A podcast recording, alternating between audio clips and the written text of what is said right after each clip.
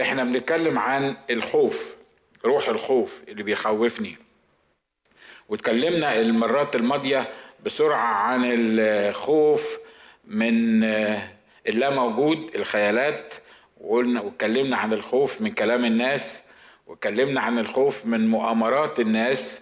واتكلمنا عن الخوف من الأهل والأصدقاء والرياسات الدينية وخاصة الرياسات الدينية. ليه؟ لأن الرياسات الدينية هم فاهمين إن عندهم سلطان بيفسروا كتير من آيات الكتاب بطريقة مش مظبوطة لدرجة إن ناس مقتنعة إنها عندها سلطان للحل والربط وعندها ومش عند غيرها وتقدر تربط وتقدر تحل وتقدر تدخل الناس السماء وتقدر ما تدخلهمش السماء وتقدر تباركهم وتقدر ما تباركهمش نيمت يعني حاجات كتيرة كلنا بنتعرض ليها وبنشوفها في العالم وإحنا ومرات إحنا مساكين غلبانين إحنا مش عارفين يمنا من شمالنا مش عارفين صحيح الكلام ده مظبوط ولا مش مظبوط. بيضحكوا علينا ولا هو فعلا الكتاب عطاهم السلطان ده ولا إيه بالظبط اللي بيحصل. مرات بنبقى عاملين زي ما بنقول زي الأطرش في الزفة وخصوصا مع الرئاسات الروحية. أمين؟ وعلى فكرة أنا مش بتكلم على طائفة معينة. ومش بتكلم على مجموعة كنايس معينة. أنا بتكلم عن كل الكنايس المسيحية. ده حتى الرسول بولس أيام الرسول بولس وهو جايب الأسوس بيوصيهم بيقول لهم ومنكم أنتم. خلي بالكم الأسوس اللي اختارهم بولس واختاروهم الكنيسة الأولى بيقول لهم كده وهو بيتكلم معاهم بيقول لهم ومنكم أنتم.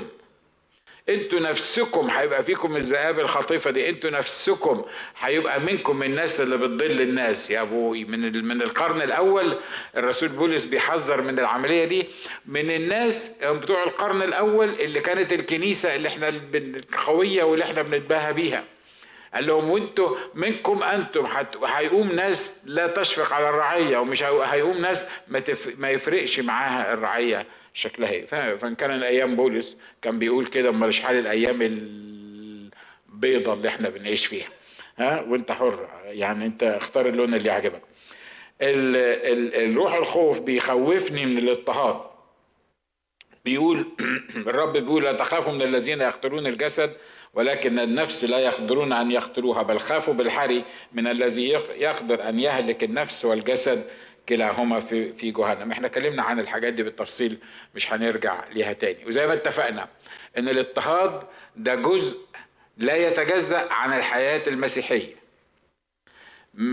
الرب يسوع قبل ما يطلع السماء قال لهم في العالم سيكون لكم إيه؟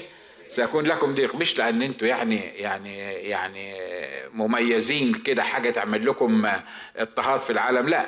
وشرح ليه هيكون لنا اضطهاد في العالم وإحنا اتكلمنا في درس الكتاب بالتفصيل. الرب بيقول لهم هنا بيقول لهم ما تخافوش من اللي يقدر يقتل الجسد. ليه؟ لأنه لما يقتل الجسد أنت مش جسد أصلا أنت روح. أنت أصلا روح والجزء الباقي فيك مش الجسد. الجسد بتاعك ده مات وهو في في أتون نار ولا مات وهو بيتضرب بالنار ولا مات وهو في السجن. هو مش هيفرق الجسد كتير لكن المهم بعد ما يموت الجسد هو اللي هيكون فين. فعشان كده ما تخافش من اللي يقدر يأذيك جسديا. إحنا محميين ومحروسين. بقوة الله أنتم الذين بقوة الله محروسون لكن ما تخافش من اللي يقدر يأذي الجسد بتاعك لكن ما يقدرش يمد إيده على روحك. وعايز أقول لك حاجة شياطين الدنيا كلها مش بس الناس شياطين الدنيا كلهم كلهم بما فيهم الريس الكبير لغاية آخر واحد فيهم إنجاز التعبير ما يقدرش يمد إيده على روحك لأن روحك محفوظة في المسيح. وما دام روحك محفوظة في المسيح فأنت محفوظ في المسيح لميراث لا يفنى ولا يتدنس ولا يضمحل. أنت أنت مختلف عن الناس اللي حواليك وده مش مجرد كلام عشان يعني أسليك بيه ولا أطمنك بيه لكن دي الحقيقة. اتكلمنا عن الخوف من عدم تسديد الاحتياجات المادية. اتكلمنا عن الموضوع ده؟ ما اتكلمناش عن الموضوع ده؟ وإحنا اتكلمنا درس كبير عن الطرق الطرق الإلهية في تسديد الاحتياجات المادية. بس واضح كده بأمانة كده أكتر حاجتين بيخوفونا في الدنيا دي هم حاجتين الاحتياجات المادية والمرض. مش كده برضو؟ يعني هم دول أكتر حاجة. باقي باقي المشاكل العيال مشيوا كويس مشيوا وحشين هنعلمهم هنعملهم هنسويهم. يعني هم أكتر حاجتين بيخلونا نلف حوالين نفسنا جسدنا المرض. لو لو لو جاني مرض لو جاني مش عارف مين. والحاجة التانية هي الاحتياجات المادية. وبما يعني في مرات كتيرة وخصوصا مع الشباب لأن هم يعني شوية عندهم صحة ربنا يديهم الصحة والقوة يعني ما بيخافوش كتير. كتير من المرض وإحنا عادة لما بنقع في المرض بنبتدي نفكر فيه لأن ما حدش بيفكر طبعا إنه هيمرض ونشكر الله ما تفكرش إنك هتمرض يعني إن شاء الله ما تمرضش لكن لما تمرض يبقى ربنا يحلها. لكن إحنا بنتكلم عن الاحتياجات المادية وللأسف الاحتياجات المادية ملهاش حدود. ومفيش مفيش حد فينا في المستوى اللي إحنا بنعيش فيه كلنا يعني هيوصل لمرحلة إنه يحس إن هو آه، مش محتاج تاني. يعني كفاية كده. يعني لو لو ربنا عايز يبعت له فلوس أكتر من كده ولا عايز ربنا ينعم عليه أكتر من كده هيقول كفاية عن الموضوع ده لأن الناس طبعا ما بتقولش كفاية في الموضوع. لكن دايما اللي داخل في دماغنا احتياجاتنا. حتى لو ما عندناش احتياج النهارده داخل في دماغنا طب لما تكمل سبعين سنة وتطلع على المعاش هتجيب فلوس منين عشان تعمل القصة دي وتقدر تكمل؟ وبعدين لو ولادك يعني ناس محترمين يقولوا لك ما تخافش ما تخافش إحنا نشيلك في عينينا. ده أنت ربتنا وإحنا نشيلك في عينينا. أنا عايز أقول لك هم محترمين مش محترمين. لو حطيت ثقتك في ولادك ولادك هم نفسهم ممكن يكونوا مش موجودين. مش كده برضه؟ وحتى لو كانوا ما تضمنش اللي هيحصل معاك. دايما جوانا كده إحساس إن إحنا هنحتاج وربنا يستر ومش عارف إيه اللي باظ في البيت وايه السيارة اللي آه، الدولاب بتاعها مش عارف حصل له إيه ولازم نغيرها ومش عارف هيحصل إيه. ودايما دايما عندنا قلق من الاحتياجات المادية. مع إن الكتاب بيقول في منتهى البساطة لا تخافوا أنتم أفضل من عصافير كثيرة. يعني إيه؟ يعني يا جماعة إن كنت أنا بعول العصافير لكن الرب لما حب يعني يوضح لنا الحكاية دي قال يا جماعة العصافير دول اللي أنتوا حتى لو ما كنتوش مهتمين بيهم العصافير دي ما بتشتغلش لا بتزرع ولا بتجمع لمخازن ولا عندها بتعول الهم ولا بتهتم بحاجة خالص. العصافير دي بتصحى الصبح تلاقي أكلها. كل اللي بتعمله بس إنها بتطير وبتعمل لك صوت ظريف صوت كويس صوت صوت جميل. اللي عايز يقول الرب لا تخافوا أنتم أفضل من عصافير كثيرة. لو أنا كنت بعول العصافير لو أنا كنت بعول الغربان أنتم أفضل من عصافير كثيرة أنا عارف إن الكلام سهل على المنبر لكن لما بتحتاج ولما بتتزنق ولما بيبقى في احتياج حقيقي بتنسى العصافير والحدادي والواعظ والقسيس والقصة كلها وبتعول الهم وبتقعد حاطط إيدك على خدك. ليه؟ لأنه لأنه محتاج محتاج. ما أعتقدش إن فينا حد في الأوضة دي ما مرش باحتياج في وقت من الأوقات. لأن ما أعتقدش حد فيكم مولود وفي بقه معلقة ذهب يعني حتى لو كنتوا عراقيين. لكن متهيألي معظمنا مر بوقت حسيت فيه بتهديد معين ليه؟ لاني ما معيش. وساعة ما تحس بالتهديد ده أنت ما بتلاقيش القسيس يقول لك الكلمتين دول وما بتلاقيش حد يقول لك الكلمتين دول. أنت بتلاقي بس اللي بيخبط على بابك ولا اللي بيبعت لك فاتورة ولا اللي بيعمل حاجة معينة. فأنت بتلاقي نفسك بتواجه احتياج معين لازم تسده. ولما يجي حد بقى يقول لك ما يهمكش اخونا الرب بيبعت تحس انه إيه طب خلينا نشوف الرب اللي بيبعت. باي ذا الرب بيبعت سواء انت صدقت أو ما صدقتش. والرب بيسدد الاحتياجات. بس خلي بالك من حاجة. في فرق بين ال ال الرب يسدد احتياجاتي من غير اختبارات ومن غير من غير ما يعلمني حاجة معينة هو عايز يعلمني كل مرة. لكن في فرق بين إن آخد تسديد احتياجاتي دي لأن أنا متخيل أنا بشتغل ولاني بشتغل فعندي دخل ولأن عندي دخل وعندي فلوس فأنا عامل البادجت بتاعي والبادجت بتاعي داخل في المنطقة دي اللي ما أقدرش أزيد ولا أقلل عنه. عشان كده أنا somehow من جوايا كده مستريح إن في أول الشهر هلاقي فلوس. لكن لو القصة اتغيرت وفي أول الشهر أنا مش عارف هلاقي فلوس ولا لأ بعمل حاجة من الاتنين. يحط إيدي على خدي واكتئب ويجيني اكتئاب نفسي. مش عايز أقول حد فيكم جاله اكتئاب نفسي لما كان محتاج في وقت من الأوقات ولا لأ لأن أنا عارف إنه جالكم سواء رفعت إيدك ولا ما رفعتش. أنا بس أقدر أرفع إيدي. ليه؟ لأنه أنا في منتهى البساطة في وقت من الأوقات كانت أقل احتياجات عندي مش مسددة. و... وما كنتش عارف أعمل إيه. وما عنديش ما عنديش. وماشي بشوية مبادئ كده إن ما أخدش حاجة من حد which is إن كانت صح ولا غلط. ما, ما يعني مش ده كل واحد وحياته الشخصية. وبعدين الشهر ما بيرحمش وخصوصا في أمريكا. مش كده ولا إيه؟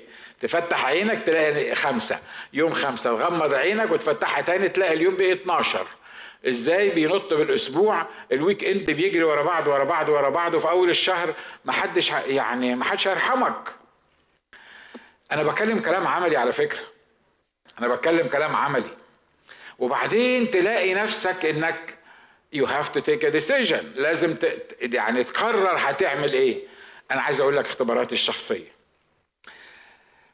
امشي في مصاريفي صح. بالطريقة اللي أحس إن الرب عايزني أصرف فيها في الأماكن الصح. بالطريقة الصح. أدفع أكتر من عشوري. أدي من احتياجاتي. دي كلها ايتمز مش هنتكلم عليها ده أنا بدي لك بس ب... آه. أدفع أكتر من اللي أقدر عليه. أحس بالآخرين وأشاركهم. وبعد كده لما يكون عندي احتياج زي ما بيقولوا بالمصري أحط في بطني بطيخة صيفي. ليه؟ بمنتهى البساطة لأن أنا مش أمين أكتر منه. مش أنا اللي هاوفر دو ات معاه. مش أنا يعني اللي هحرص على المبادئ اللي أنا بتكلم بيها دي وهو لما يجي ساعة الزنقة يبقى وريني انت هتعمل إيه. صدقوني أنا حكيت لكم يمكن على اختبارات كتيرة لكن الاختبارات اللي حصلت معايا في تسديد الاحتياجات المادية تروش. تروش يعني يعني مش ممكن مش ممكن تكون الأمور ماشية بالدقة دي. لما كنت بكتب الكتاب بتاعي عن Let My People Go اللي هو كتاب الإنجليزي فكان في واحدة writer آه، بتكتب معايا آه، أنا سجلت لها وهي بتكتب. فسجلت لها 16 ساعة من الاختبارات. ده كان زمان ده على فكرة ده كان يمكن من 12 سنة. يعني مش عارف دلوقتي يبقى 16 ساعة دول كان المفروض يبقوا كام ساعة. لكن سجلت لها 16 ساعة تقريبا اختبارات. فالست بعد ما خدت مني الريكورد يعني بتاع ال 16 ساعة دي قالت لي على فكرة قلت لها قالت لي اللي انت مسجله ده ما ينفعش يتكتب في كتاب واحد. فقلت لها ليه؟ قالت لي ما حدش هيصدقك. فقلت لها يعني إيه ده؟ ده الكتاب ده منشور للأمريكان مش كده ولا إيه؟ قلت لها آه. قالت لي الأمريكان لو أنت كتبت كل الاختبارات بتاعتك في كتاب واحد محدش هيقراه. قلت لها واحد حصل معاه اختبارات وكاتبها في كتاب واحد. ما يقروهوش ليه يعني؟ قالت لي الأمريكان نظامهم مش بس الأمريكان على فكرة كلنا.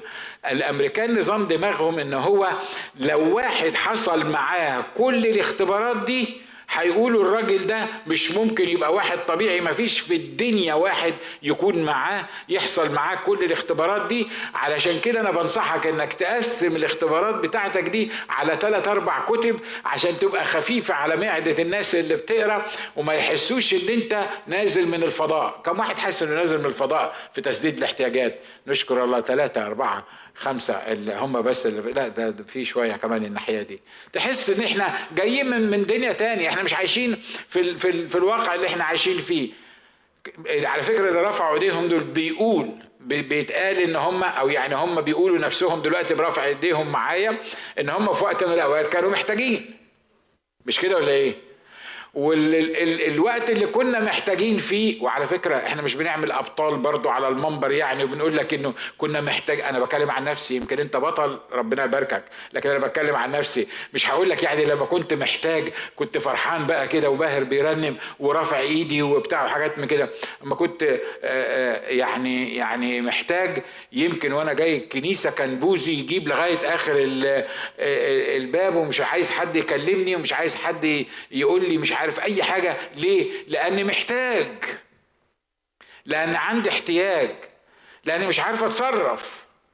لاني مش عايز امد إيدي لحد. لاني مش عايز مش عايز ومش عايز حاجات كتيرة.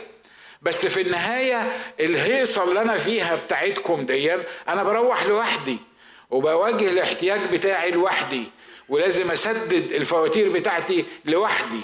وما أقدرش أقول لحد إن أنا ما عنديش. ما ينفعش أقول لحد إن أنا ما عنديش. أنا بتكلم عني ها؟ أنا بتكلم عني. عشان أنت يعني ليك سيستم تاني أنت حر فيه. في الظروف اللي زي دي في الظروف اللي زي دي الله يتدخل بطرق عجيبة. عجيبة. يسدد احتياجاتك بطرق يعني يعني لما تيجي تحكيها الناس يبرقوا لك كده يحسسوك إنه في حاجة حاجة مش أنا قلت لكم الاختبار اللي هقوله ده بس هقوله مرة تاني برضه. الاختبار ده بتاع العربية السيارة لما كانت بايظة ورحت أصلحها قالوا لي عايزين 3400 دولار. قبلها الأخ اندي ابني كان صغير طلعت في دماغه إنه عايز تيلر جيتار مش أي جيتار يعني ده جيتار معين يعني. وساعتها في الرخص كان ب 1500 دولار. فتخيلوا معايا أندي المفعوص لما كان مفعوص يعني صغير عايز جيتار ب 1200 دولار. 1200 دولار دول نشكر الله كان الواحد ممكن يشتغل بيهم سنتين ما يجيبهمش يعني. فبس عايز جيتار ب 1200 دولار. فبيقول لي بابا أنا عايز جيتار ب 1200 دولار. أنا عندي طريقة سهلة. في التعامل في الأمور المادية دي وعلمتها للولاد وهي ريحتني حتى نفسيا وريحتني من وجع الدماغ عشان نبقى مخلصين يعني. فهو بنعمل إيه؟ أول ما بيقول لي حاجة زي كده أقول له حبيبي إحنا لما بنكون محتاجين حاجة بنعمل إيه؟ يقول لي بنصلي. أقول له صلي. أنا كده طلعته من دماغي علشان ما يفضلش كل شوية يقول لي هات لي الحاجة الفلانية. وفي الوقت نفسه عملت حاجة صح. لأن أنا بعلمه ان هو يصلي. وبعد كده في الآخر خالص عشان لو ما جاتش نلوم ربنا مش بابا. يعني بابا عنده استعداد ان هو ما إحنا مرات بنصلي بالطريقة دي ها؟ مرات أنا يعني بتكلم يعني عشان نبقى واضحين. مرات بنصلي بالطريقة. فأنا قلت له علشان أطلعه من دماغي فقلت له إحنا بنعمل إيه لما نعوز الحاجة؟ قال لي بنصلي. قلت له خلاص صلي وربنا يبعت لك الجيتار ما أكذبش عليكم يعني. أنا ما كانش عندي أمل إن ربنا هيبعت 1500 دولار للجيتار. ليه؟ لأنه يعني يعني أنا لو معايا 1500 دولار ومش لاقي آكل مش هروح أجيب بيهم جيتار. هروح أجيب بيهم أكل. لكن الواد عايز جيتار ما أقدرش بقى أقعد أشرح له وأقول له أصل الجيتار ما ينفعش لأن إحنا مش لاقيين ناكل. لأن هو ما كانش عارف إن أنا مش لاقي آكل. هو كان فاكر إن أنا معايا حاجة بلاستيك كده بتخش في ماشين تطلع فلوس. بس ده كل هو اللي كان كان في ذهنه. رحنا نصلح العربية. قالوا لي عايزة 3400 دولار عشان تتصلح. فأنا بصيت للراجل كده وقلت له اعملها صلحها. فأنا قلت له صلحها وأندي كان جنبي ببص لوش أندي لترالي كده لقيته اصفر.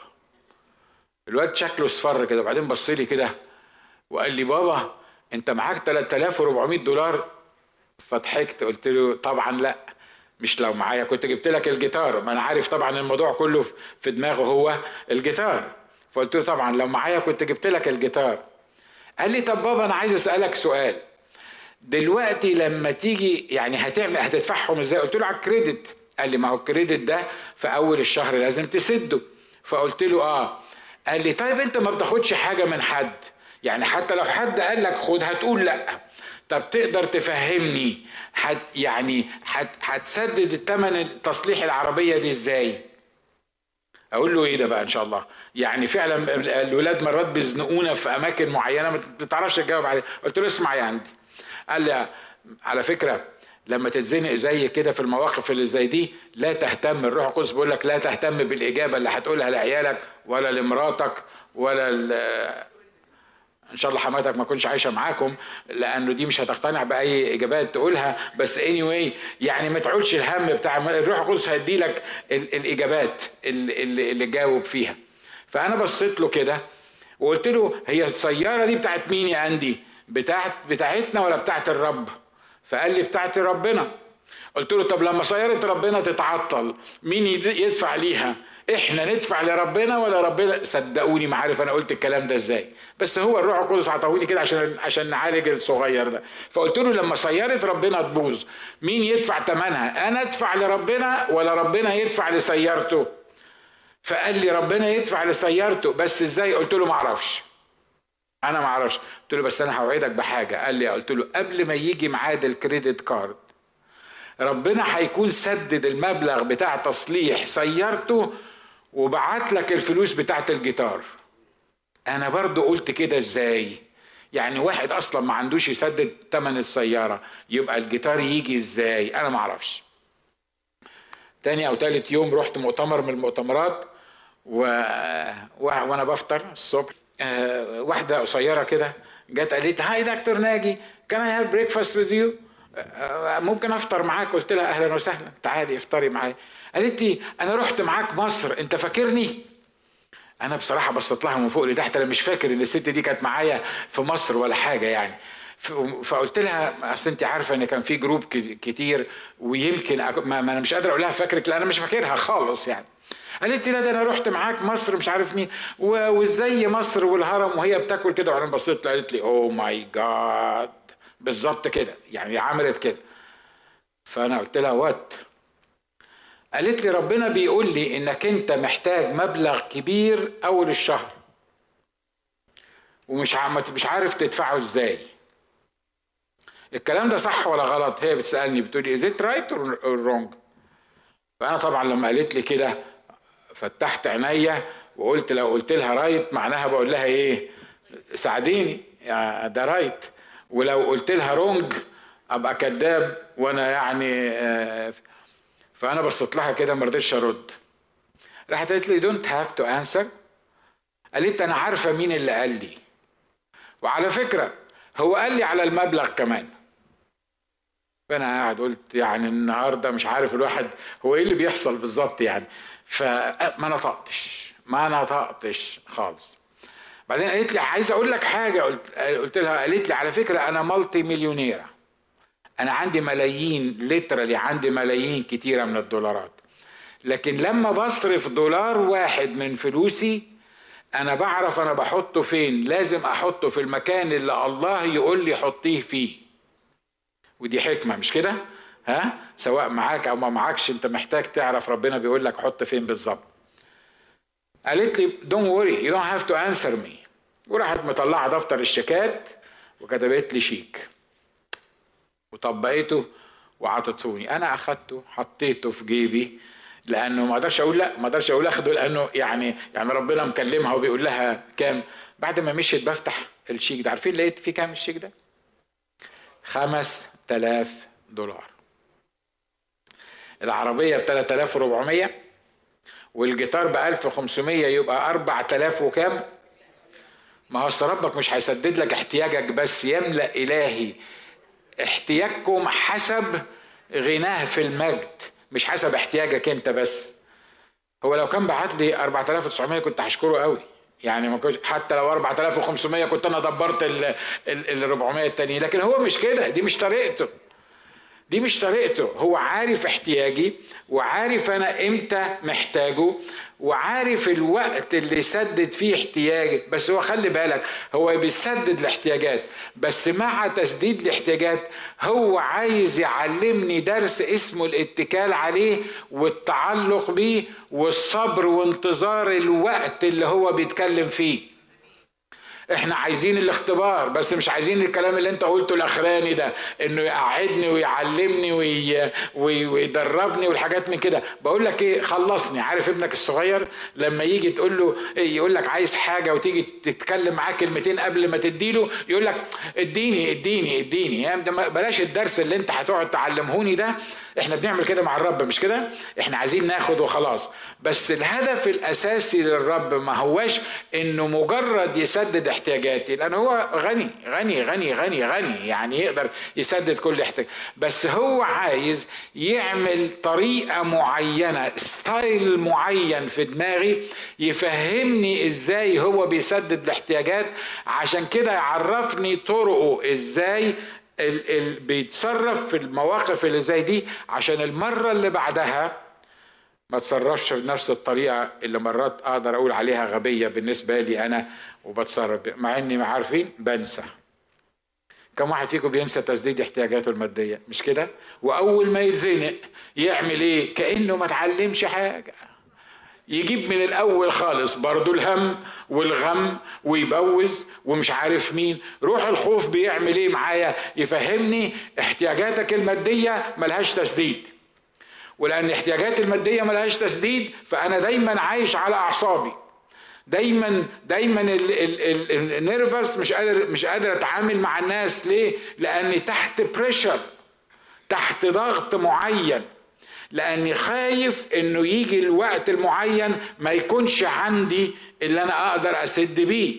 والخوف ده اللي بيتعب اعصابي بيخليني اتوتر. وطبعا لما اتوتر أنا أصلا ممكن أكون مش مستحمل المدام من الأصل يعني فلما أكون متوتر تبقى مصيبة سودة كمان أنا مش مستحملها أنا مش بكلم عن نفسي برضو عشان على الهوا لا أنا أكون مش مستحملها وهي كمان مش حاسة بيا ومش حاسة إن أنا عمال أشتغل علشان أجيب ومش فاهمة أنا بعاني قد إيه. أنا بتكلم على حاجات عملية بتحصل في بيوتنا مش كده؟ ولا إيه؟ وإبليس يلاقيها سهلة جدا أبسط حاجة كده هي بس تقول أي احتياج. يقول لك شوف مش دريانة بيك مش حاسة بيك. ما انت بتعمل اللي بتعمله ده. شي doesn't appreciate حتى ولا بت ولا بتقدر اللي انت بتعمله ولا حاجة خالص. وتتحول العملية من مجرد احتياج مادي ل ل لإنك انت مش عايز تشوف الطرف الثاني اللي موجود معاك في البيت أو اللي مدينك أو اللي محتاج فيه ويعيشك على أعصابك في خوف طول عمرك. اللي موافق على الكلام ده يرفع إيده.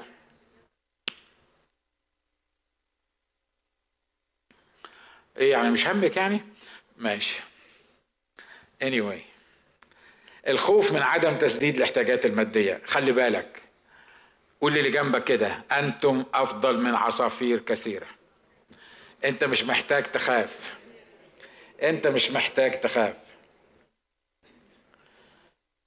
في حاجة اسمها الخوف من عصا الله. أنا هخلص موضوع الخوف ده بصراحة لأن بعد كده أنا هخاف أكمله. ال ال ال في في حاجة ثانية اسمها الخوف من عصا الله. أيوب هنا بيتكلم وبيقول في سفر أيوب بيتكلم بيقول عن الأشرار بيوتهم آمنة من الخوف وليس عليهم عصا الله.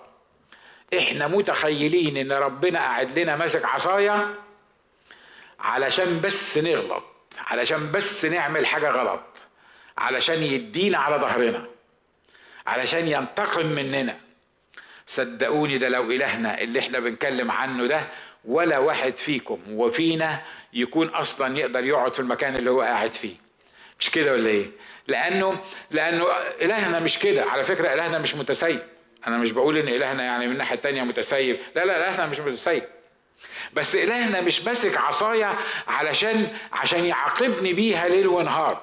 في ناس خايفة من الله. في فرق بين إنك تخاف الله وفي فرق بين إنك تخاف من الله ليه؟ لأن دايما في ذهنهم الله قدوس وهو فعلا قدوس قاعد على كرسي عالي ومرتفع هو فعلا قاعد على كرسي عالي ومرتفع وفي إيده عصاية طويلة طول السماء للأرض بس أنت تعمل حاجة يروح رزعك على ظهرك وأنت وأنت قاعد في الأرض ليه؟ لأنك عملت حاجة مش مظبوط كم مرة لما لما رجلك اتلوت مثلا تقول هو أنا عملت إيه عشان ربنا يعمل فيا كده؟ أو يعني يعني يجي لك إنفلونزا تقول أنا مش عارف ربنا مركز عليا ليه؟ يا ترى أنا عملت إيه؟ يا ترى أنا في المشكلة دي ليه؟ هو أنا هو أنا عملت إيه؟ ده أنا ما عملتش حاجة حد فيكم بيفكر بالطريقة الجميله دي؟ مش كده برضه كلنا بنفكر في وقت من الأوقات في الحكاية. على فكرة عايز أطمنك الله مش بيحاسبك على كل حاجة بالمنظر اللي أنت بتتخيل بتتخيلها دي وهو مش ماشي وراك بعصاية. هو ماشي وراك بمحبة. وفي فرق بين إنه يمشي وراك بالعصاية ويمشي وراك بالمحبة. اللي ما بيستفدش من المحبة على الأرض هيتضرب بالعصاية. واللي مش قادر ييلد للعصاية ويخضع للعصاية متهيألي مش هيقدر يخضع. الله محبة. مرة أخيرة الله مش متسيب. الله محبة الله عايز يسدد احتياجاتي. مين فينا يقدر يشوف ابنه قاعد محتاج حاجة معينة وهو قاعد فرحان ومبسوط ويقول لك خليه يتربى؟ صدقني حتى لو ابنك ده عامل البدع. لما بتشوفه تعبان وزعلان وقاعد وفي احتياج معين حتى لو كان صغير هو مش فاهم هو محتاج إيه. متهيألي مستحيل كأب تقدر تطنشه صح اللي أنا بقوله؟ مستحيل. مع إن الواد عرفني والواد مطلع عيني والواد يعني يستاهل الضرب ليل ونهار لكن خليه كده يبان عليه علامات الحزن كده ولا اليأس ولا الانطواء في حتة معينة تلاقي أنا بتكلم عن نفسي. أنا كأب بلاقي نفسي هتجنن. ليه؟ لأن ابني متضايق لأن ابني زع... هو اللي جايبه لنفسه. هو اللي غلط. هو اللي عمل كده. لكن أنا كأب مشاعري من جوه ما بتسمحليش إن أنا أستمتع بحياتي وحاسس إن ابني يكون إيش مبسوط. عشان كده خلي بالك ما تخافش من عصا الله. صدقني ما عارف أقول لك ما تخافش من عصا الله ولا خاف ولا يعني. عايز أقول لك حاجة. خاف من عصا الله بس أحسن مكان تختبئ فيه من عصا الله عارف فين؟ فالله نفسه. في حضن الله نفسه. مرة واحد قال كده قال لما ابني بيستخبى في حضني ما بعرفش أضربه. مش كده؟ لما يكون بعيد عني بالعصاية تجيبه لما لما يبعد أعرف أعمل. لكن لما ابني يستخبى في حضني حتى لو ضربته يعني حتى لو لو ضربته لأنه مستخبى واضح اللي أنا عايز أقوله مش كده؟ حتى لو ضربته أنا بضرب واحد في حضني أنا بضرب واحد في حتة منه. الله النهارده بيطمنك. خلينا نخلص الموضوع ده. كيفية التغلب على روح الخوف؟ واحد الثقة في كلمة الرب ووعوده. صدق إن الله معاك. بيقول لا. لا تخافوا ملك بابل الذي أنتم خايفوه. ليه؟ لا تخافوه يقول الرب أني أنا معكم. لأخلصكم وأنقذكم. إحساسي بإن الله معايا إحساسي بانه جزء من حياتي لما يكون معايا حقيقي وهو فعلا معايا ده يطرح الخوف لخارج. ليه؟ لأنه أنا معايا الإله القادر على كل شيء. يا إخوة أخوات أنا ما أعرفش أجسم لك أجسد لك الكلام ده. يعرف الروح القدس يعمل الحكاية دي. ليه؟ لأن مرات كتيرة وإحنا واقفين على المنبر بنتكلم بنكون بنقول كما لو كان شعر عشواق. بنقول كلام لكن عند الحقيقة بنواجه حاجة مختلفة تماما.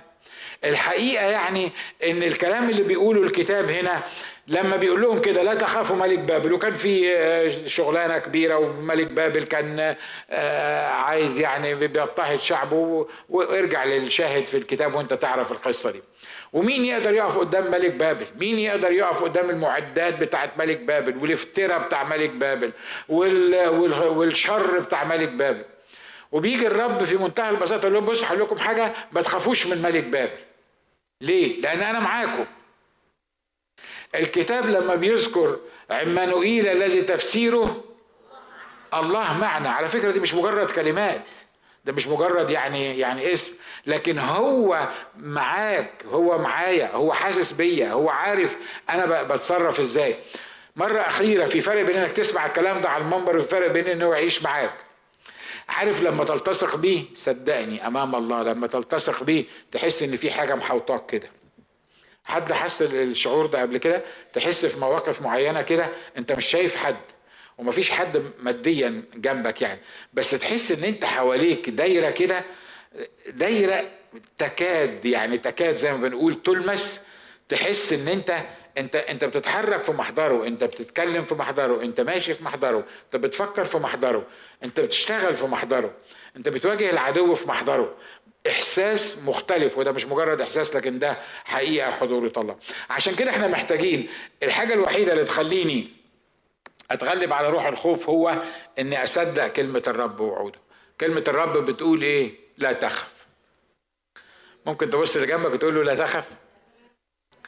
على فكرة لما الله بيقول لي كلمة بيديني قوة على تنفيذها وبيديني قوة على تصديقها لو أنا عايز. أنا لما أجي أطبطب عليك وأقول لك حبيبي ما تخافش ما تخافش. تقول لي متشكرين يا اسيس كتر خيرك. بس يمكن أنت وأنا بقول لك ما تخافش. تقول لي وأنت عارف أنت أصلا أنا عارف أنا فين؟ طب أنت عارف ظروفي؟ طب أديك عارف ظروفي هتعرف تسددها؟ طب هتعرف تحل المشكلة اللي أنا موجود فيها؟ فهتلاقي أنا لما أقول لك لا تخف قول يا عم زي ما أنت عايز لا تخف لا تخف لا تخف. حلو إن إحنا نشجع بعض ونقول للبعض لا تخف. لكن لما الله يقول لك لا تخف لأنه موجود معاك في كل وقت ولأنه بيحبك محبة فائقة أبدية ولأنه قادر على كل شيء لأن دي صفاته يبقى هو بمجرد ما يقول لك لا تخف زي الملك بل ملك الملوك لما يقول لك لا تخف أنت مش محتاج تفكر في حاجة تاني غير إنك لا تخف أمين؟ الثقة في كلمة الرب ووعوده. الحاجة الثانية الامتلاء والثقة في روح الرب. الرب بيقول لهم كده في حجي بيقول لهم حسب الكلام الذي أحدتكم به عند خروجكم من مصر وروحي قائم في وسطكم لا تخافوا. يعني إيه؟ يعني مش مش بس الآيات الكتابية وجود الروح القدس جوايا بيقول لي لا تخف يقيني بأن الروح القدس جوايا حي.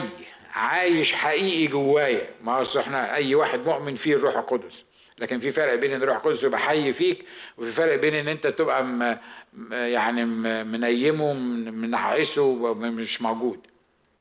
لما الروح القدس يبقى حي فيا الروح القدس جوايا بيقول لي لا تخف. في أي موقف بمر فيه جوايا بيقول لي لا تخف. صوته حتى لو ما سمعتوش بوداني في أي موقف أنا يعني ممكن يحطني في خوف. الروح القدس في أي موقف جوايا بيتكلم بصوت واضح وبيقول لي لا تخف. كم واحد سمع الروح القدس بيقول له الكلام ده في وقت من الأوقات؟ مش كده؟ نشكر الرب يعني عدد عدد كبير. وبعدين تبص تلاقي رغم إنه كل الأمور اللي حواليك بتدعو للخوف ورغم إن مفيش مخرج للأمور اللي أنت بتفكر فيها ورغم انك مش قادر تحيط بيها بدماغك لكن بمجرد الروح القدس روحي اللي فيك ده لما يقول لك لا تخف تحس ان انت مصدق الكلام ده وتحس ان انت خدت جراءة وتحس ان انت نزل عليك كده. مش بله لأن في في مؤمنين يعني بينزل عليهم بله مش هو ده اللي أنا بتكلم فيه الروح القدس مش هخليك ابله عارف ابله يعني إيه؟ اني anyway بقول لك معناها بعدين.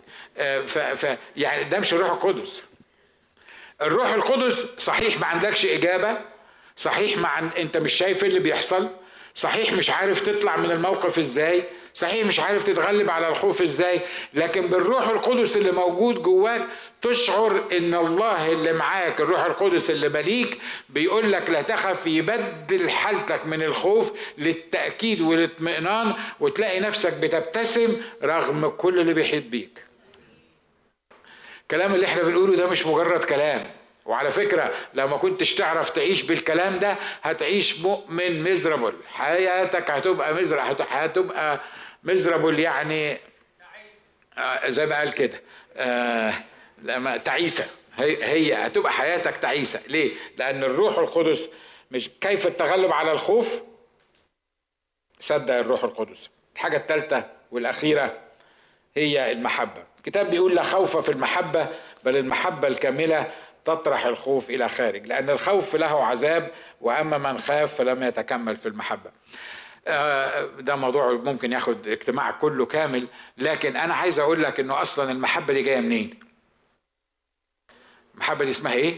من ثمر الروح. مش كده؟ لما الروح القدس يملاني ويملاني محبة المحبة تطرد الخوف إلى خارج. في عشرات الأنواع ممكن نتكلم فيها. بس لما يجي النهارده واحد يحاول العدو يحاول يخوفني يقول لي أنت عارف القسيس هاني بيعمل إيه من وراك؟ ده القسيس هاني بيعمل لك حتة مقلب محترم. هيعمل أنا بس بقول كده عشان هو حبيبي يعني. فعارف خلي بالك من القسيس هاني دوت. أنا أنا كل السلاح اللي معايا اللي أقدر أقف بيه ضد روح الخوف ده إيه؟ لا لا لا. أنا عارف المحبة اللي جوه الأسيس هاني ليا وعارف المحبة بتاعتي جوه الأسيس هاني. فلأن في محبة مرتبطة سواء الأسيس هاني أو الأسيس مسعد أو أنا هسمي كل الاسوس اللي موجودين آه، اللي هنا والخدام مش بس الاسوس. للمحبة اللي موجودة بيننا بين بعض أنا أبقى مطمن أنا مش خايف. ليه؟ لأن أنا عارف إن في محبة جوايا عارف إن بتربطنا علاقة محبة. أنا مش خايف من الكنيسة مثلا في يوم من الأيام الإخوة يهيجوا عليا. ليه؟ لأنه لأن هم مليانين محبة من ناحيتي وأنا مليان محبة من ناحيتهم. أنا مش خايف من من فلان ده ياخد موقف غلط مني. ليه؟ مش لأنه هو عاقل مش لأنه هو بيريزن مش لأي سبب تاني. لأن محبة المسيح اللي منسكبة في قلبي وفي قلبه تحفظني من أي محاولة شريرة ممكن العدو يكون بيعملها بينا. صح؟ عشان كده المحبة الكاملة تعمل إيه؟ تطرح الخوف إيه؟ طيب المح... مش مش هنتكلم فيها بالتفصيل. لكن أنا مثلا لما أكون محتاج احتياجات مادية محتاج احتياج مادي أنا عارف إن المحبة الحقيقية اللي بتربطني بالإله الرائع اللي فوق ده مش هتخليه يسمح إن أنا أبقى في ظرف معين وهو ما ياخدش باله منه وما يسددش احتياجاتي. ليه؟ فالمحبة دي اللي موجودة بينا بتأكد لي وبتطرد الخوف اللي فيا إن ممكن الله ما يعملش حاجة معينة معايا. صح؟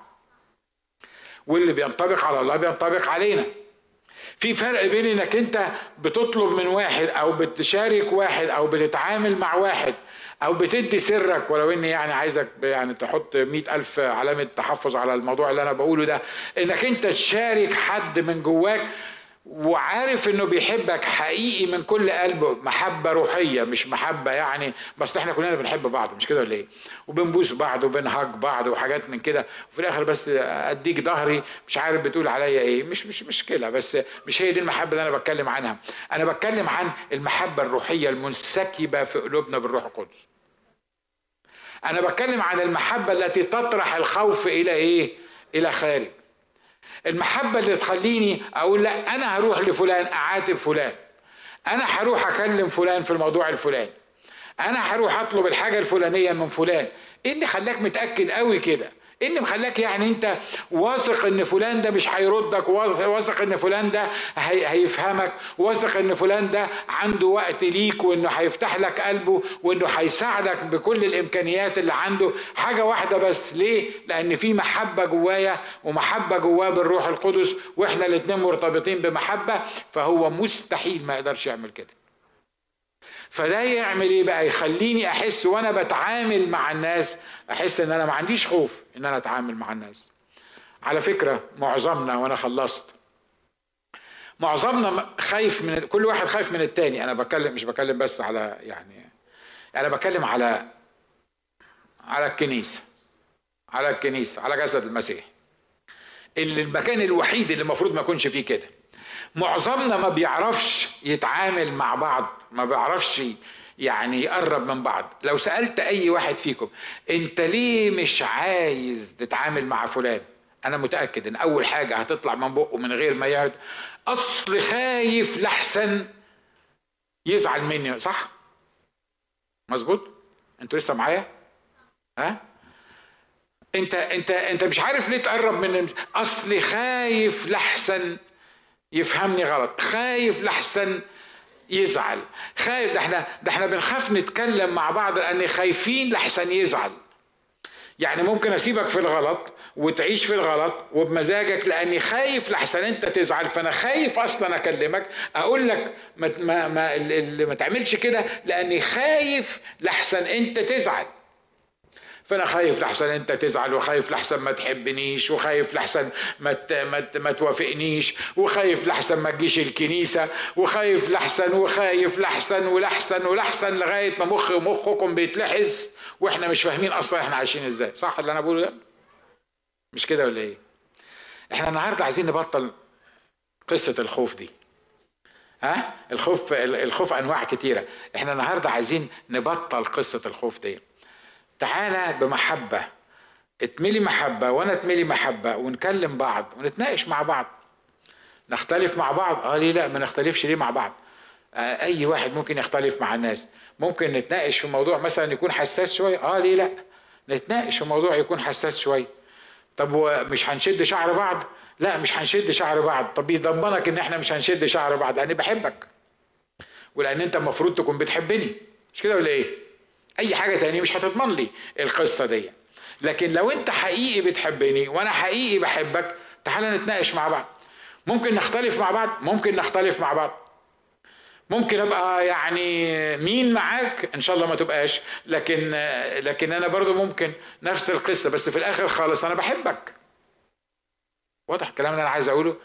الكلام أصله مرات بيبقى ضعيف لكن لكن أنا عارف إن الحقائق دي الحقائق دي الله يقدر يفسرها لي من جواي إحنا مرات ما بنقدرش نتعامل مع بعض في البيوت عشان نقص المحبة. الأب مع أولاده والولاد مع أبوهم والمرأة مع الرجال والرجال مع مش عارف مين. ده في الأسرة الواحدة.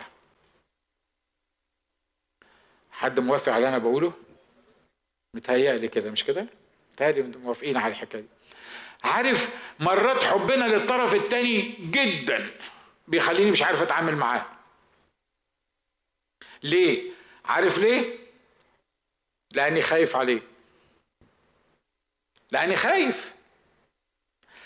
عارف باختصار كده اللي يطرح الخوف خارجا هو إيه؟ المحبة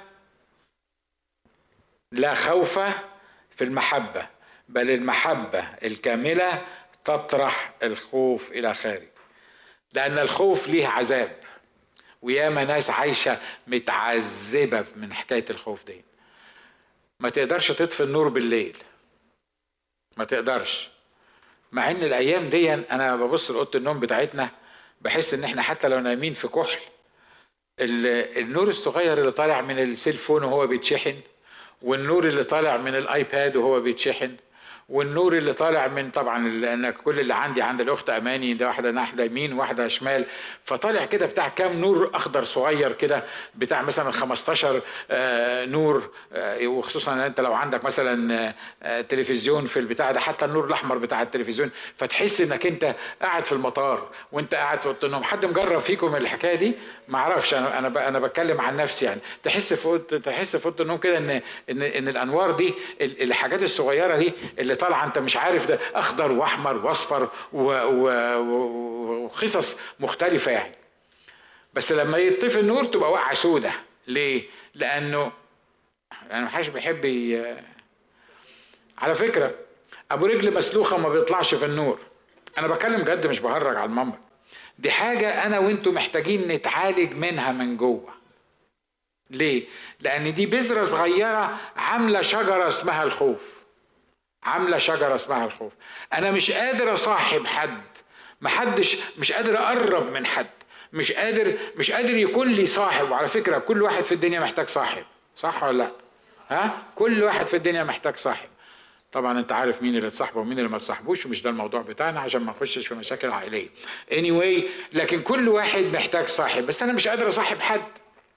مش قادر أصاحب حد. مش قادر مش قادر مش قادر أصاحب حد. ليه؟ لأني خايف. عارف لأني بحبه عايز أعمل distance بيني وبينه ال distance مهمة برضه وممكن نتكلم عنها بعدين. لكن لأني بحبه فأنا فأنا مضطر إن هو يكون بعيد عني شوية.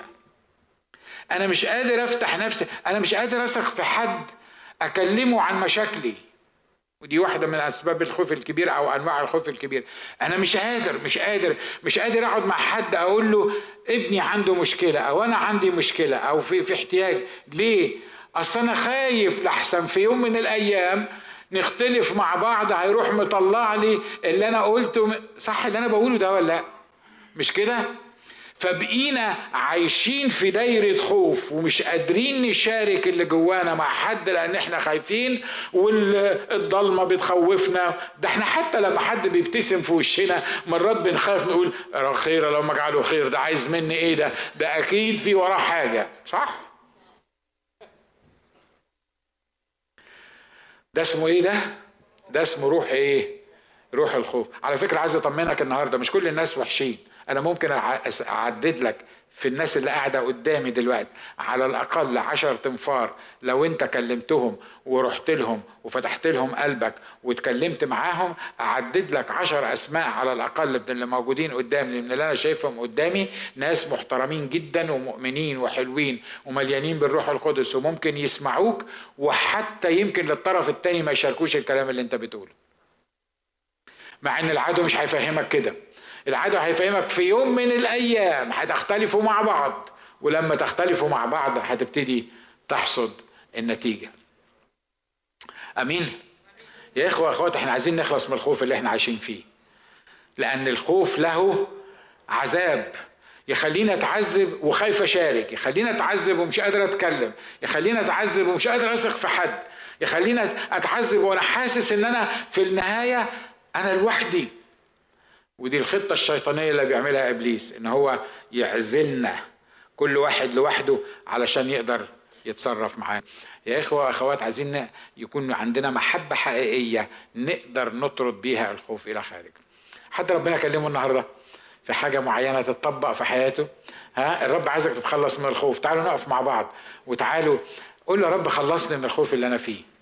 يا رب خليني أعيش في الواقع الروحي. يا رب ملاني بالروح القدس. علشان أقدر. وأنا مليان بالروح القدس اتملي محبة.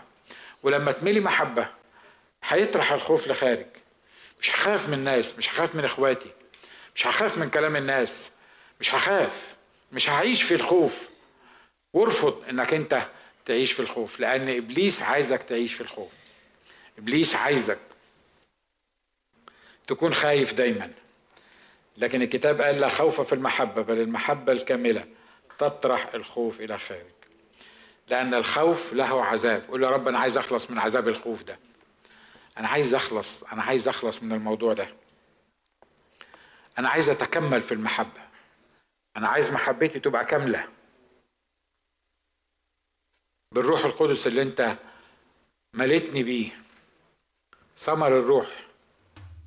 محبة فرح سلام. أنا عايز المحبة دي اللي تخليني أثق في إخواتي. والحكمة اللي تخليني أعرف إزاي أشارك اللي جوايا. قول يا رب أشكرك لأجل قديسين موجودين في المكان ده وفي أماكن كتيرة.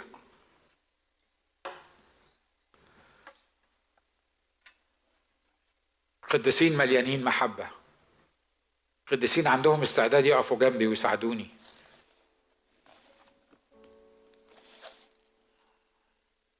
قديسين مليانين بالروح القدس عندهم مشورة حقيقية مشورة إلهية. مش مجرد كلام لا ينفع ولا يشفع.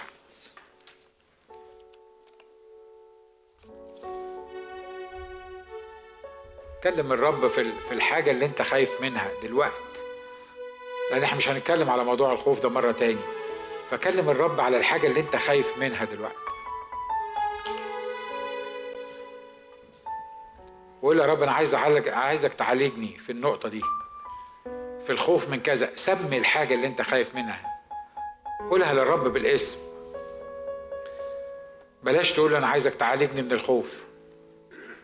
لكن لو في حاجة معينة أنت خايف منها ومش عيب إن يكون في أمور أنت خايف منها. مش خطية ممكن تكون مش خطية. لكن تقدر تسميها للرب بالاسم. أنا رب خايف من الحاجة الفلانية دي. وأنا بحطها بين إيديك النهارده. وأنا بسأل يا رب إن أنا الخوف من الموضوع ده ينتهي في حياتي النهارده. شارك ضعفاتك مع الرب. شاركي ضعفاتك مع الرب. لأن لما بنشارك ضعفاتنا وبنسمي الأمور بمسمياتها وبنشاور عليها بمسمياتها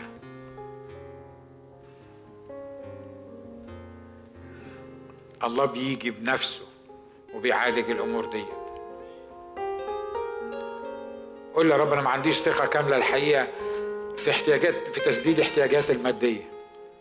عشان كده أنا عايش في خوف من إن في يوم أحتاج أو في يوم أمرض أو في يوم تحصل في حياتي حاجة. أنا عايز علاج للنقطة دي بالذات. يا رب أنا خايف من كلام الناس.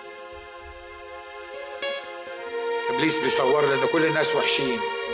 كل الناس عايزين يأذوني. وأنا خايف منهم وخايف من كلامهم. حط إيدك على النقطة اللي أنت خايف منها. واعلنها للرب دلوقتي بينك وبين الرب. بينك وبين الرب. قول له العدو بيهددني بكذا. العدو بيخوفني بكذا.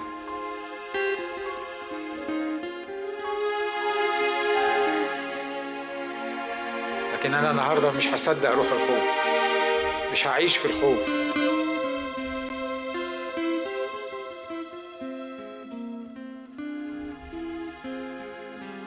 قل له عالج نفسي يا رب النهارده. الخوف ده مرض. مرض روحي خطير. الخوف ده ممكن يعوقني عن عن مجرد حتى التفكير. أنا عايز علاج من الخوف. اعلن كده قدام الرب قول أنا عايز علاج من الخوف. وسمي الخوف اللي أنت خايف منه. قول يا رب املأني محبة تجاهك وتجاه الآخرين.